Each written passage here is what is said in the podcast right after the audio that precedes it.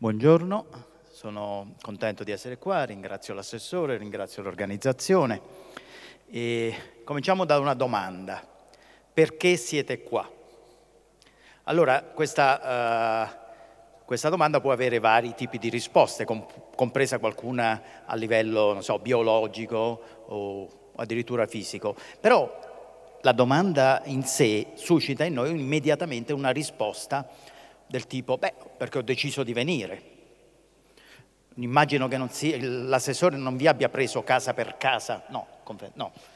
Quindi se avete deciso di venire, avete esercitato il libero arbitrio. Questa è un'idea in noi radicatissima. Come diceva Cartesio, è una delle idee più chiare e distinte che abbiamo. Noi siamo liberi. E come diceva Kant, e come diceva Hume, come dicevano tutti, è proprio perché siamo liberi che noi siamo responsabili di ciò che facciamo. E questa idea eh, è radicata fortissimamente nella nostra visione del mondo e ha conseguenze importanti. Um, per esempio l'insistenza sulla libertà individuale. Uh, se ne parla anche oggi, no? um, l'autonomia del soggetto, la libertà di decidere come si vuole. C'è lo Stato del New Hampshire in America che ha come slogan, sapete gli stati americani hanno, hanno degli, degli, slogan, live, uh, live, free or die, vivi libero oppure muori, cioè l'idea è, della libertà è così fondamentale che uh, la possibilità di rinunciarvi è insostenibile, meglio la morte. Oppure quelli che dicono pensa con la tua testa, cioè l'idea appunto che siamo noi che decidiamo del nostro destino, un'idea chiarissima e, e radicatissima. Bene, da sempre nella storia della filosofia e della scienza c'è stato un filone però che ha negato questa idea. C'è stato un filone secondo il quale la libertà, il libero arbitrio, è un'illusione. Pensate eh, per esempio a Spinoza, no? Spinoza, eh, celebre metafora, ha detto la nostra idea del libero arbitrio essere può essere paragonata a, a Pensate a una, una pietra che potesse pensare mentre cade e pensasse, ah, ho scelto di cadere.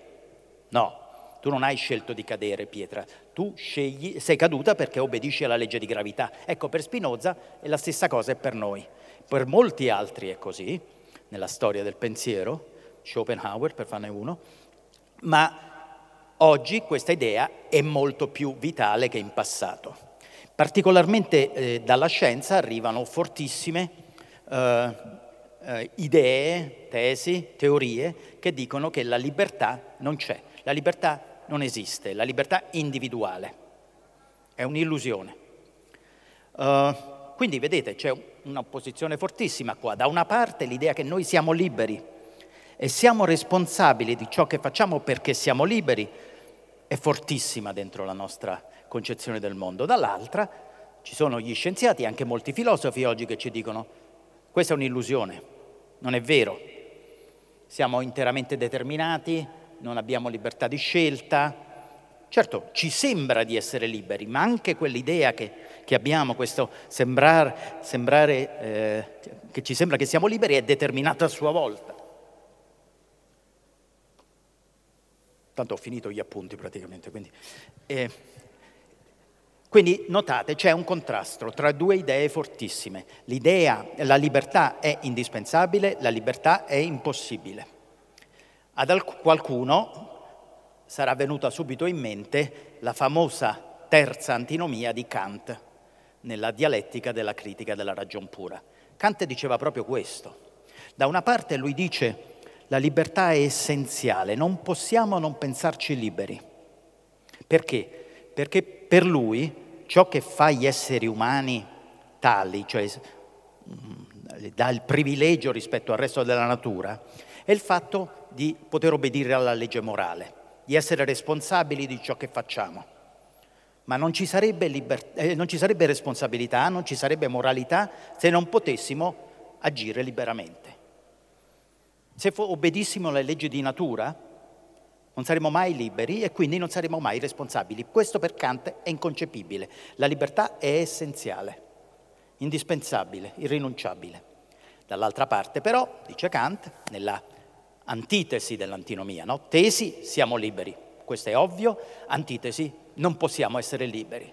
Perché? Perché obbediamo alle leggi di natura a cui obbediscono i corpi di natura, come diceva Voltaire. Voltaire ha un esempio eh, molto chiaro, dice, noi vediamo, ovviamente lui era, conosceva bene la fisica di Newton, che era deterministica, diceva Voltaire, sarebbe ben strano se in tutto l'universo, dalla più piccola delle molecole alla più grande delle galassie, obbedisse alle leggi ineludibili della natura, e un piccolo animaletto, cioè l'essere umano, alto sei spanne su un pianeta periferico, facesse eccezione a questa idea.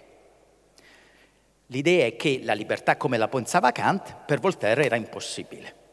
D'accordo? Quindi questa dicotomia che vediamo oggi tra necessità della libertà e sua impossibilità c'era già in Kant. Era un'idea eh, che veniva fuori dalla rivoluzione scientifica. Perché, e, ehm, era, uh, la concezione scientifica dava per la prima volta l'idea, basata su dati empirici, che... Scusi signora. dava l'idea uh, che il mondo fosse interamente determinato, d'accordo?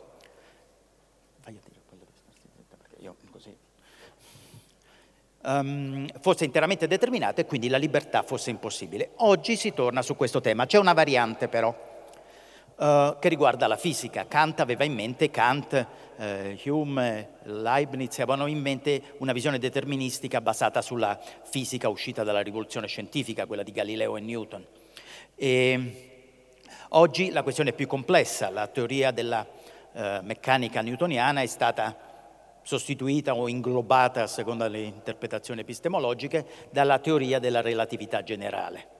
Quindi a livello macroscopico si pensa che valga la teoria di eh, Einstein, che comunque è una teoria deterministica. Quindi a livello macroscopico siamo dove eravamo con Newton, cioè per quello che ci dice la fisica siamo determinati. Invece a livello microscopico, o me, meglio subatomico, è in vigore la teoria che è detta meccanica quantistica, che nella maggior parte, non tutte, ma nella maggior parte delle interpretazioni è indeterministica, cioè prevede degli eventi che sono solo probabilistici, non sono determinati. I movimenti atomici non sono già determinati. Uh, ripeto, ci sono diverse interpretazioni della meccanica quantistica, ma il primo è così eh, non esiste a livello subatomico il determinismo che si vede inve- invece in verità a livello macroscopico. Um, questo a qualcuno farà venire in mente, spesso si richiama l'analogia, la tesi di Epicuro, cioè Epicuro che riforma la concezione deterministica di Democrito per dire no, guardate che gli atomi non sono tutti determinati, ogni tanto hanno il famoso clinamen, cambiano direzione in modo imprevedibile e indeterminato. Epicuro ha un'idea, è lì che si situa la libertà, è lì che si aggregano gli atomi, è lì che si formano gli esseri umani, è lì che c'è la possibilità della libertà. Perché se qualcosa è indeterminato, allora lì si può esercitare il libero arbitrio. Questa è la visione di Epicuro che non è del tutto dissimile a quella di alcuni, faccio un paio di esempi, Popper o John Searle, che sono filosofi, appunto Searle addirittura ancora vivo, che hanno sostenuto che la libertà deve essere indeterministica, cioè si deve radicare nel libero arbitrio. Eh, scusate, si deve radicare nell'indeterminismo.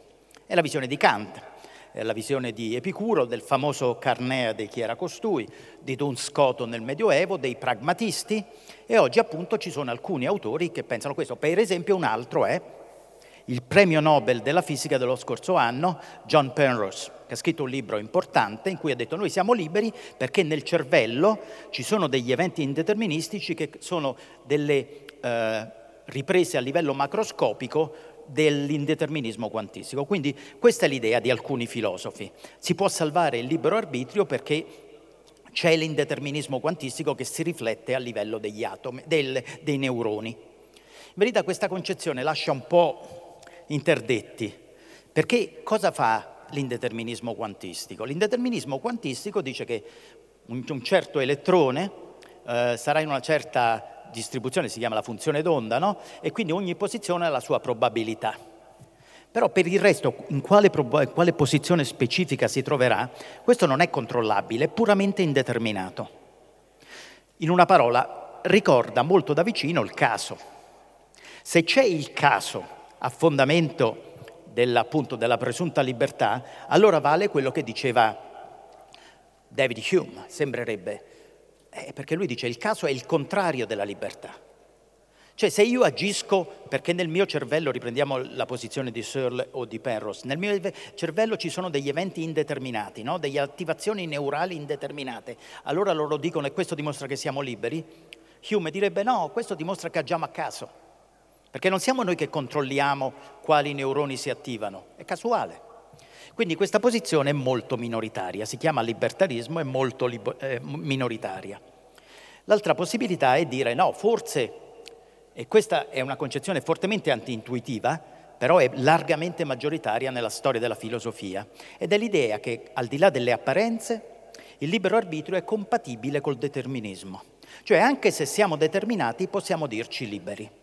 Posizione eh, difesa, faccio degli esempi eh, canonici, Beh, nell'antichità dagli stoici, però più recentemente da uh, Locke, Hume, Leibniz e fino ad oggi, uh, per esempio, uh, uno dei maggiori filosofi viventi, Daniel Dennett. Tutti costoro dicono, guardate che non è vero che il determinismo distrugge la libertà, il libero arbitrio.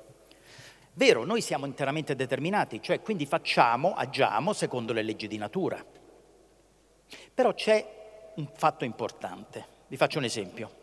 Mettiamo, allora tu oggi vai al ristorante, lo farà perché gli organizzatori sono pagati eh, e quindi mangiano a quattro palmenti, tu vai al ristorante e ti chiede il cameriere, vuoi i tortellini oppure gli gnocchi? Tu ci pensi e dici? I tortellini, sempre. I tortellini, sempre e comunque. Lui vuole i tortellini. Allora si alza un filosofo come Kant e dice un momento, tu stai dicendo che eh, siccome tu sei un, un determinista, che eh, deci- saresti libero anche se fai, se decidi di, di, scegliendo i tortellini, anche se sei appunto, come dire, trascinato dalle leggi di natura. Dov'è la libertà? In qualche modo sarebbe stato prevedibile, come diceva Laplace, se ci fosse un'intelligenza sufficientemente sviluppata che conoscesse il presente e tutte le leggi di natura, prevederebbe tutto il futuro. Quindi la tua scelta poteva essere prevista. Quindi dov'è la tua libertà?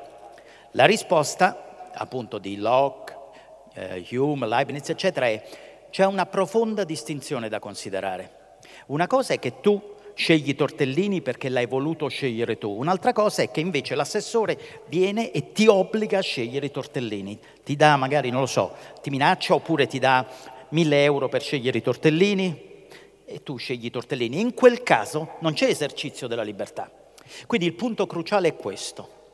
La volontà, secondo questi filosofi, detti compatibilisti, è interamente determinata. Quindi tu scegli i, eh, tu vuoi scegliere i tortellini, scegli i tortellini perché è così determinata, però sei tu, è la tua volontà, non è la volontà dell'assessore. In una parola, se io vengo e ti chiedo cosa vuoi fare, tu lo fai perché sei tu che lo scegli, quella è la tua scelta, non è di nessun altro. Quindi la distinzione da fare è tra una volontà, tra una scelta fatta per la tua volontà e una scelta fatta per qualche altro fattore. D'accordo? Questa è l'idea. Um, quello che è veramente libero in questa concezione non è tanto la volontà dunque che è determinata, ma l'azione che ne discende. Le azioni libere sono quelle che discendono dalla nostra volontà. Tu volevi i tortellini? Infatti Locke o Leibniz risponderebbero, scusate, eh, io voglio i tortellini, ordino i, vo- i tortellini. Questa è la mia libertà. Nessuno mi obbliga a fare diversamente. Io faccio ciò che voglio fare. Questa è la libertà e questa libertà è compatibile con il determinismo, cioè con l'idea che tutti gli eventi di natura siano determinati dalle leggi, dalle leggi che regolano il mondo naturale e quindi anche i nostri corpi. Quindi l'idea maggioritaria è che in fondo il determinismo, lungi dall'essere un pericolo per il libero arbitrio, è una sua condizione necessaria. Qui però appunto Kant, per esempio, era fortemente ostile, perché lui dice questa è la libertà di un girarrosto meccanico, famosa osservazione di Kant. Cioè tu quando attivi il girarrosto meccanico, quello poi va per conto suo. E che libertà è? Io voglio avere la mia volontà libera. Non voglio che la mia volontà sia determinata e poi agisco di funzione della volontà, perché questa non è libertà. Quindi qui c'è un gran dibattito tra quelli che dicono no, no, la libertà deve essere basata sul determinismo, quelli che dicono no, ci vuole un momento indeterministico perché la volontà deve scegliere senza essere condizionata, senza essere determinata da qualche altra cosa. Grande dibattito attuale. E poi ci sono quelli che dicono no, non se ne parla neppure, la libertà non c'è, rassegniamoci. D'accordo? Ci sono moltissimi scienziati di prima grandezza e anche filosofi importanti che dicono la libertà non c'è. E quindi di nuovo è la famosa terza antinomia di Kant. Ora, vi dico brevemente, sviluppo la terza antinomia di Kant secondo le concezioni filosofico-scientifiche di oggi e vediamo dove arriviamo. Cominciamo da quelli che dicono, ragazzi, scordiamoci il libero arbitrio. Loro pensano che eh, questo non solo sia una conclusione da trarre perché abbiamo abbastanza dati in questa direzione, non solo questo, ma che sia anche un bene. E adesso vi dirò perché. Prima fatemi dare qualche esperimento. Uno famoso sono i famosi tra- gli esperimenti della tradizione di uh, Libet. Ce ne sono di t- tante versioni, ve ne dico quella basilare. Quella basilare è, io ho di fronte a me due tasti. Devo premere o il tasto di destro o quello sinistro per 50 volte. Quando ho un grande orologio di fronte a me, sapete con i grandi orologi con le lancette lunghe si riescono a vedere anche i decimi di secondo. Eh? Allora, io mi rilasso e quando decido se premere, sento un impulso no? a premere tasto destro o sinistro, trovo, vedo dov'è la lancetta e lo dico allo sperimentatore. Quello è il momento della decisione. Nello stesso tempo io sto però eh, nella macchina per fare le risonanze magnetiche funzionali, che quindi mi fanno un'analisi del mio cervello. Il risultato è abbastanza impressionante.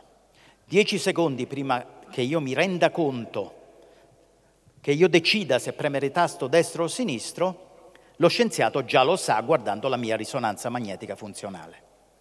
Allora alcuni concludono, vabbè, allora dov'è la libertà? Se dieci secondi prima che tu decidi è già, è già determinato, già lo sa lo scienziato, allora perché sarebbe una scelta libera? Vabbè, prima, quindi questa è una tipica obiezione contro il libero arbitrio. Dico subito che a me non convince, per tante ragioni.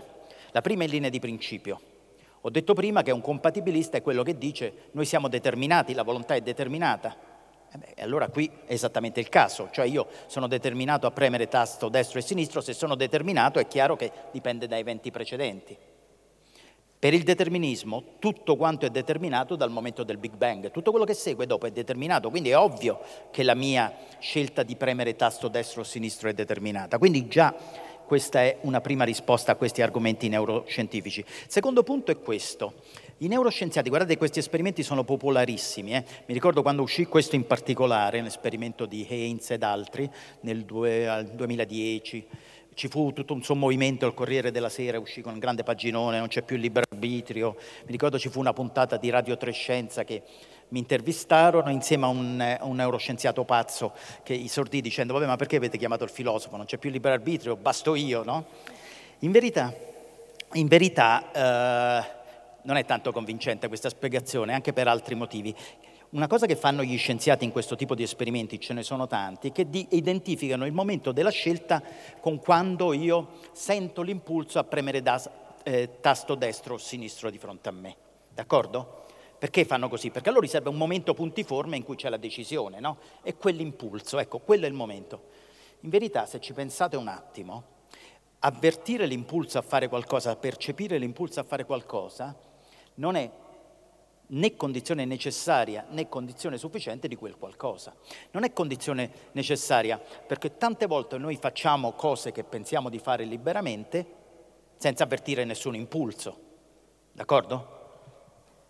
Tu non è che hai fatto così adesso con la testa perché hai sentito, oh, sì, saresti, avresti la sindrome di Tourette, se no, non, è, non, è, così, non si avverte, nella, quando, pensiamo quando guidiamo, non è che avvertiamo l'impulso a semplicemente lo facciamo senza nessun impulso. Quindi quella, quella, situazione sperimentale non rappresenta una condizione necessaria del libero arbitrio, ma neppure sufficiente. Perché se adesso qui il signore in prima fila gli venisse di fare un grandissimo starnuto, sentisse l'impulso e lo facesse, Non sarebbe una decisione libera, credo, no? Conferma. Conferma. Quindi notate, non è neanche condizione sufficiente, significa che quando avvertiamo gli impulsi a fare qualcosa non ne segue necessariamente un'azione libera. Questo che vuol dire? Che vuol dire che l'insieme delle azioni che noi riteniamo libere e l'insieme delle azioni che noi facciamo perché avvertiamo l'impulso hanno tutt'al più un piccolo, una piccola intersezione, ma no, non è che tu prendi quell'azione lì e questa è, rappresenta l'azione libera, come invece si ritiene, quello sarebbe il prototipo dell'azione libera. No, non lo è per niente. E poi l'ultima cosa, c'è da dire, eh, quindi non è una vera decisione libera quella lì, no? Perché eh, secondo loro invece sì, per, può esserlo benissimo, perché le, possiamo avere delle decisioni libere, perché quello lì non le rappresenta. E qui veniamo al punto fondamentale. Le decisioni importanti, quelle per cui ponderiamo, per esempio dove un giovane si iscrive all'università, chi bisogna sposare, tutte queste cose qui, noi le facciamo ponderando, riflettendo a fondo. Questa qui, premere tasto destro o sinistro, non ha niente a che fare con quel tipo di decisioni lì. Cioè le decisioni importanti, quelle per cui ci riferiamo al libero arbitrio, sono profondamente diverse a, queste, a questo tipo di decisioni, premere tasto destro o sinistro, che è tipica delle situazioni sperimentali, perché quella noi pensiamo che sia automatica, ma cosa me ne importa? Se ci dicessero le decisioni importanti sono quelle per cui noi possiamo dare delle ragioni. Perché ti sei iscritto a filosofia? La figlia dell'assessore si è iscritta a Verona e prima l'assessore mi ha spiegato perché, o assessora, adesso io non so mai, assessora, assessore, ok, e, e, oh, qualcuno dice assessore con questo suono. E, la figlia dell'assessora si è iscritta a Verona per una serie di ragioni, d'accordo? Questa è una decisione libera. Invece se mi chiedessero, ok, tu hai premuto tasto destro o sinistro, si fa 50 volte sta roba, no? La 37esima volta hai premuto tasto destro, perché? E che ne so, non mi interessa, ho premuto a caso, un automatismo, non è una decisione libera. Quindi, per quanto ripeto, se voi adesso seguite i dibattiti sui giornali, questo tipo di esperimenti vengono spesso citati contro il libero arbitrio, questo è un errore concettuale. Non è così, non riguardano il libero arbitrio. D'accordo? Semplicemente sono interessanti per altri fenomeni, la coscienza, il modo in cui generiamo le azioni, ma non per il libero arbitrio, proprio perché la situazione sperimentale non ha a che fare con il tipo di situazione in cui noi diciamo, ecco, quello è un esercizio del libero arbitrio. Quindi lì non c'è un vero, una vera obiezione al libero arbitrio, tuttavia dalla scienza arrivano altre cose importanti, soprattutto dalla psicologia cognitiva, dalla psicologia sociale Adesso vi dico di un esperimento molto interessante che trovate su YouTube. C'è un TED Talk di questo tipo, un professore svedese di Lund che si chiama Pettar Johansson, che ha fatto una serie di esperimenti abbastanza impressionanti. Allora, uno è così. Lo scienziato, lo sperimentatore, fa vedere coppie di carte con sopra delle fotografie di persone dello stesso sesso, stessa età, ma diverse. Le fa vedere al soggetto sperimentale. Allora, scegli destra o sinistra, il soggetto dice per esempio scelgo questa, allora il, lo, lo, sperimentatore gli dà la carta, quello la guarda e deve spiegare perché l'ha scelta. Abbiamo detto, no? le decisioni importanti sono quelle che tu fai perché hai delle ragioni. Gli dà questa carta, ma ogni tanto, con un trucco da mago, da prestigiatore, gli dà la carta opposta, quella che non ha scelto. Ora, la grande parte, sopra l'80% delle persone non si accorge che la carta è stata scambiata. Questo è un fatto diverso, cioè dimostra il nostro livello di attenzione, eccetera. Noi siamo molto meno attenti di quanto vorremmo credere. Comunque, che succede? Quando si cambia la carta, tu scegli questa, lo sperimentatore ti dà l'altra, le persone prendono la carta e cominciano a spiegare perché l'hanno scelta. Tipo, e non l'hanno scelta. Ah, cioè, c'è un caso bellissimo, per esempio, uno che dice, sì, Ecco, questa l'ho scelta perché ha dei begli orecchini e a me piacciono gli orecchini. È già peccato che hai scelto quella senza orecchini. E ce ne sono tanti di casi così, addirittura con la politica. Questo è abbastanza impressionante, andatevi a vedere questo video. Con la politica funziona così. Eh, si mettono fuori da un seggio, questo è in Svezia, anche lì come da noi c'è un, diciamo, un gruppo di centrosinistra e uno di centrodestra, e le persone escono dal seggio e, e questi gli dico, possiamo fare un test, il test si fa così, tu devi dire uh, se sei più di destra o più di sinistra e poi ti fanno delle domande specifiche, tipo pensi che bisogna aumentare le tasse, oppure pensi che bisogna aumentare gli armamenti, che bisogna frenare l'immigrazione, tipici discorsi che appunto dividono un po' la destra dalla sinistra e la gente risponde. Lo sperimentatore, fanno sempre dei trucchi gli sperimentatori, se vi chiedono di fare esperimento, un, un, esperimento di psicologia sappiate che vi ingannano, non vi dicono perché cos'è l'esperimento. Allora questi rispondono, nel frattempo lo sperimentatore copia questi risultati, ma uno ogni due o tre lo cambia, lo sposta dall'altra parte. Per esempio una domanda era se eh, il governo debba intervenire sui social media in funzione antiterroristica per la sicurezza, eccetera. D'accordo? Oppure no, oppure bisogna guardare la privacy, proteggere la privacy. Questa è la, l'alternativa, no? Questo cambia il tizio, lo sperimentatore, e poi con un altro trucco dà al soggetto il foglio cambiato, in cui alcune sono giuste, ma altre sono diverse dalle scelte fatte dal, dal eh, soggetto sperimentale. Allora questo comincia e gli chiede, spiegami allora quello dice, eh, da tutte le spiegazioni, poi arriva al momento, lui aveva detto che bisognava eh, difendere la privacy e si trova qui, invece spostato dall'altra parte, dice no, è meglio che lo Stato intervenga. Invece di dire no, eh, scusate, questo è sbagliato, di nuovo più, quasi il 90% dicono si inventano una spiegazione. Uno che aveva detto no, la privacy è sacra, eccetera, comincia a dire no, stamattina alla radio ho sentito che ci sono dei terroristi che si stanno organizzando, eh sì, sì, è molto importante che lo Stato... E fanno così. Alla fine addirittura gli dicono adesso tu ti senti di destra o di sinistra? E quelli alcuni cambiano Dice no, pensandoci meglio, però gli hanno cambiato le scelte, no? Pensandoci meglio, io che ero di destra divento di sinistra o viceversa. Poi naturalmente gli sperimentatori spiegano, guarda che ti abbiamo imbrogliato, eccetera.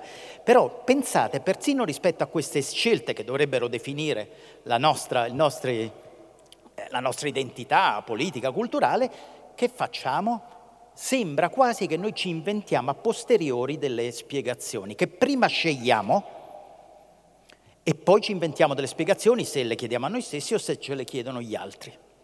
Secondo, e poi loro notano che quando le risposte dei soggetti, no, quando devono spiegare una scelta che effettivamente hanno fatto, oppure una che gli è stata imposta, che non era quella, sono esattamente uguali, stesso movimento, stessa sicurezza, non c'è nessuna differenza dal punto di vista proprio de, comportamentale.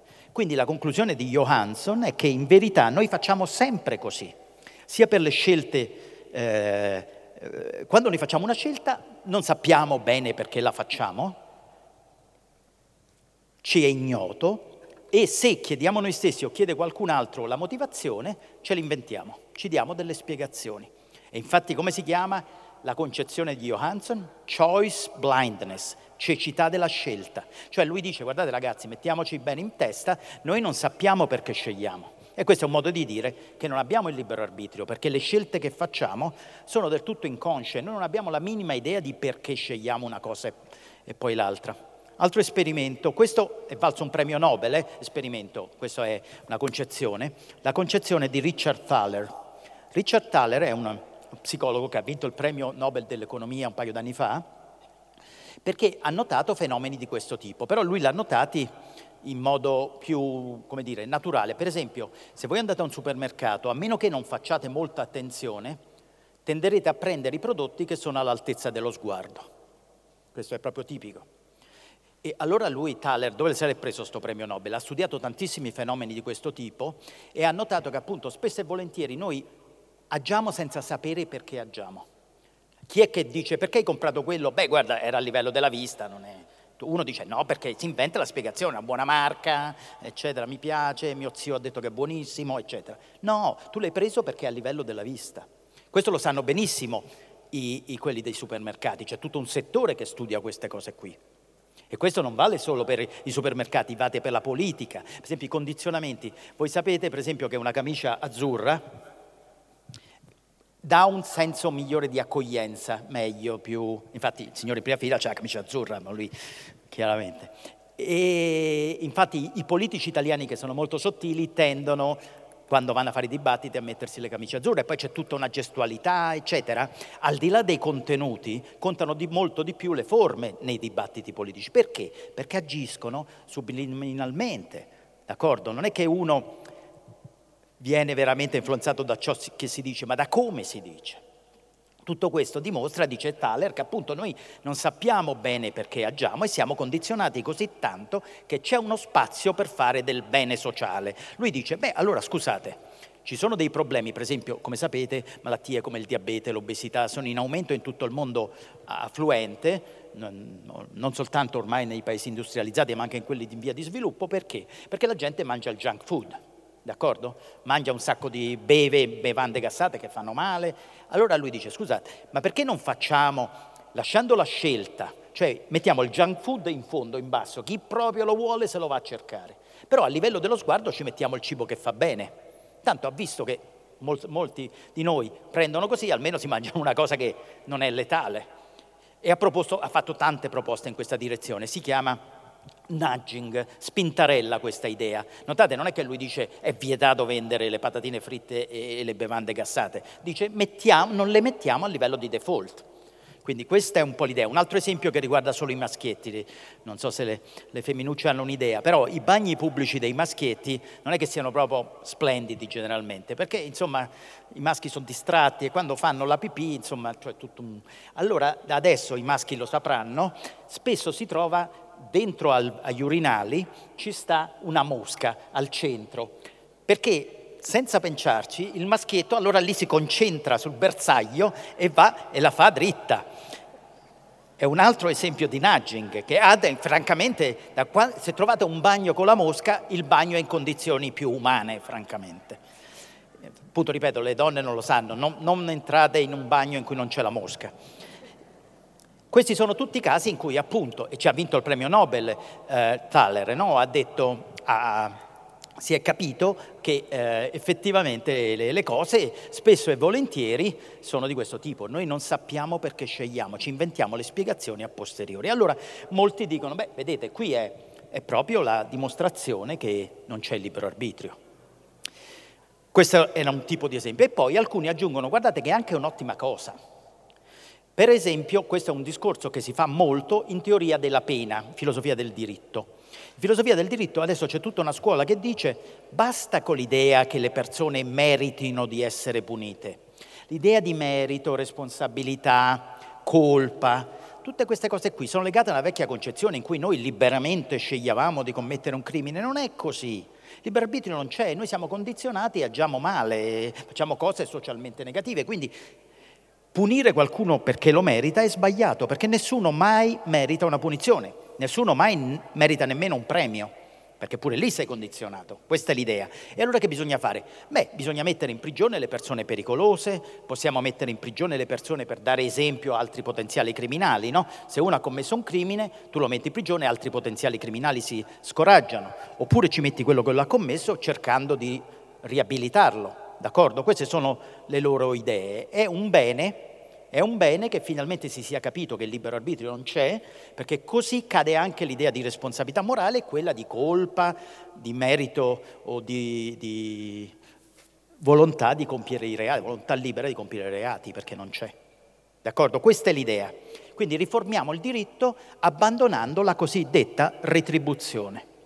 D'accordo? Nessuno mai merita di essere punito. E questo è un bene, perché è un retaggio dell'antichità. La retribuzione è una specie di vendetta quello ha fatto una cosa e allora tu ti vendichi, con l'idea che lui è cattivo, eh, ha, ha, una volontà malvagia. No, tutta questa cosa è sbagliata, è come un malato, d'accordo? Sono malati pericolosi e, e vanno messi in, in un posto chiuso, però ciò non è che merita la pena, questa è un po' l'idea. Ora, abbiamo visto due argomenti. Primo, ci sono evidenze sperimentali che dimostrano che il libero arbitrio non esiste. Due, e, e questo è un bene, aver fatto questa scoperta. E lo dimostra appunto una teoria della pena più aperta, più, più umana. Lo dicono esplicitamente i teorici di queste concezioni. Per esempio a Parma c'è un mio amico, ottimo studioso, e che si chiama Fausto Caruana, che difende questa idea. Poi ci sono nel mondo importantissimi studiosi che la pensano così. Bene, io penso che non è vero che abbiamo evidenze sperimentali che definitivamente provano che non c'è il libero arbitrio, e secondo che anche se non ci fosse il libero arbitrio, allora le conseguenze sarebbero pessime, non ottime. Cominciamo da questa seconda idea. La seconda idea è che noi dobbiamo abbandonare tutte le concezioni che legano la punizione al merito e legare la punizione a ciò che è bene per la società. Vi faccio un esempio storico. Chi ha visto il film Orizzonti di Gloria di Stanley Kubrick? Alzi la mano. Ah, però, bravi, sopra, sopra media, sì. Tutti della mia età minimo, giovani, niente. Giovani, guardatevi, Orizzonti Gloria, ecco lì c'è un, dei giovani che l'hanno visto. Bravi giovani, G. Ottimo. E è un film su una storia vera della Prima Guerra Mondiale, con Kirk Douglas, un grande film, e che racconta un episodio appunto avvenuto sul fronte francese. A un certo punto un generale forsennato per fare carriera e diventare capo di Stato Maggiore sostanzialmente ordina un attacco suicida. Devono prendere le truppe francesi, uscire dalle trincee e conquistare una collina che è impossibile perché sopra è piena di mitragliatrici, eccetera, però lui lo ordina lo stesso per far vedere che lui è coraggioso. Queste truppe partono e vengono sterminate. Quelli che sopravvivano tornano indietro. Pochi, molti muoiono. E allora che fa il, il, il, generale? Invece di dire, beh, colpa mia, dice è colpa delle truppe, che non sono state sufficientemente eroiche e coraggiose, e ordina una decimazione. Cioè vengono estratti tre soldati, c'è un processo con la corte marziale e vengono condannati a morte. L'avvocato difensore, che appunto è Kirk Douglas, dice ma scusate, ma questi non hanno fatto niente, anzi alcuni di questi erano pure eroici in precedenti azioni, non è colpa loro, che colpa hanno? E quell'altro gli risponde il generale, ma allora non hai capito, mica è questione di colpa, non colpa, qui dobbiamo vincere la guerra, quindi questa pena è utilissima. Cosa meglio di una decimazione, quando la gente si mette paura e diventa più eroica. Cioè l'argomentazione è puramente utilitaristica, la pena si dà perché è utile. Oggi nessuno penserebbe che la decimazione è qualcosa che ha a che fare con la giustizia. Cosa voglio dire con questo? Voglio dire che una concezione che, ric- che rinuncia all'idea di merito, di responsabilità, una concezione della pena che rinunci a queste, a queste idee, può portare a cose terribili di questo tipo. Un altro è, succede per esempio in, negli Stati Uniti, dove come sapete non ci sono leggi scritte, quindi i giudici possono essere molto creativi. In Florida, per esempio, ricordo c'era una situazione in cui c'erano tutte le sere in una piccola città i ragazzi facevano le corse con le macchine, andavano molto veloci, era pericoloso e allora che fa il giudice? Uno, la polizia ne prende uno e il giudice gli dà 15 anni. Dice così abbiamo un esempio e sono finite le corse, cioè socialmente è stato utile, ma è stato giusto una pena così spropositata per un ragazzo che correva? Il punto è questo, se abbandoniamo la concezione retributivistica del tutto, abbandoniamo anche quella componente che, del retributivismo che ci dice che tu non puoi mai punire chi non lo merita. La nozione di merito è fondamentale non solo per punire chi lo merita, ma anche per non punire chi non lo merita. Se noi abbandoniamo questa idea, la giustizia che ne esce fuori è una mostruosità. Quindi questo dà un esempio, ce ne potrebbero essere altri, di come l'idea che il libero arbitrio sia un'illusione può portare a conseguenze molto negative, appunto per esempio a un'idea di giustizia mostruosa, in cui può, sarebbe possibile punire le persone solo sulla base dell'utilità. Ci vuole il merito, si devono punire solo le persone che lo meritano. Questo è un punto. Quindi, se fosse vero che non c'è libero arbitrio, sarebbe una cosa grave, pericolosa. Potremmo usci- veramente arrivare a una concezione eh, mostruosa, teratologica della, della giustizia. Però qualcuno potrebbe dire sì, va bene, ma tanto se non c'è libero arbitrio rassegnati, cioè tu stai dicendo vogliamo avere l'idea di merito, di responsabilità, ma queste senza libero arbitrio non ci sono, sono pure illusioni. Quindi qui è necessario discutere dell'idea se effettivamente il libero arbitrio sia un'illusione. Ecco, la mia idea e che questi esperimenti abbiamo, di cui abbiamo detto prima, quelli neurofisiologici, abbiamo detto già sono molto deboli, ma anche quelli psicologici, quelli che ci dicono che noi non sappiamo perché scegliamo, agiamo di default, ci inventiamo delle spiegazioni a posteriori, tutto questo è vero, ma non vale sempre, non vale per le decisioni importanti, non vale per quando noi pensiamo veramente a cosa sia importante fare per noi, quando deliberiamo.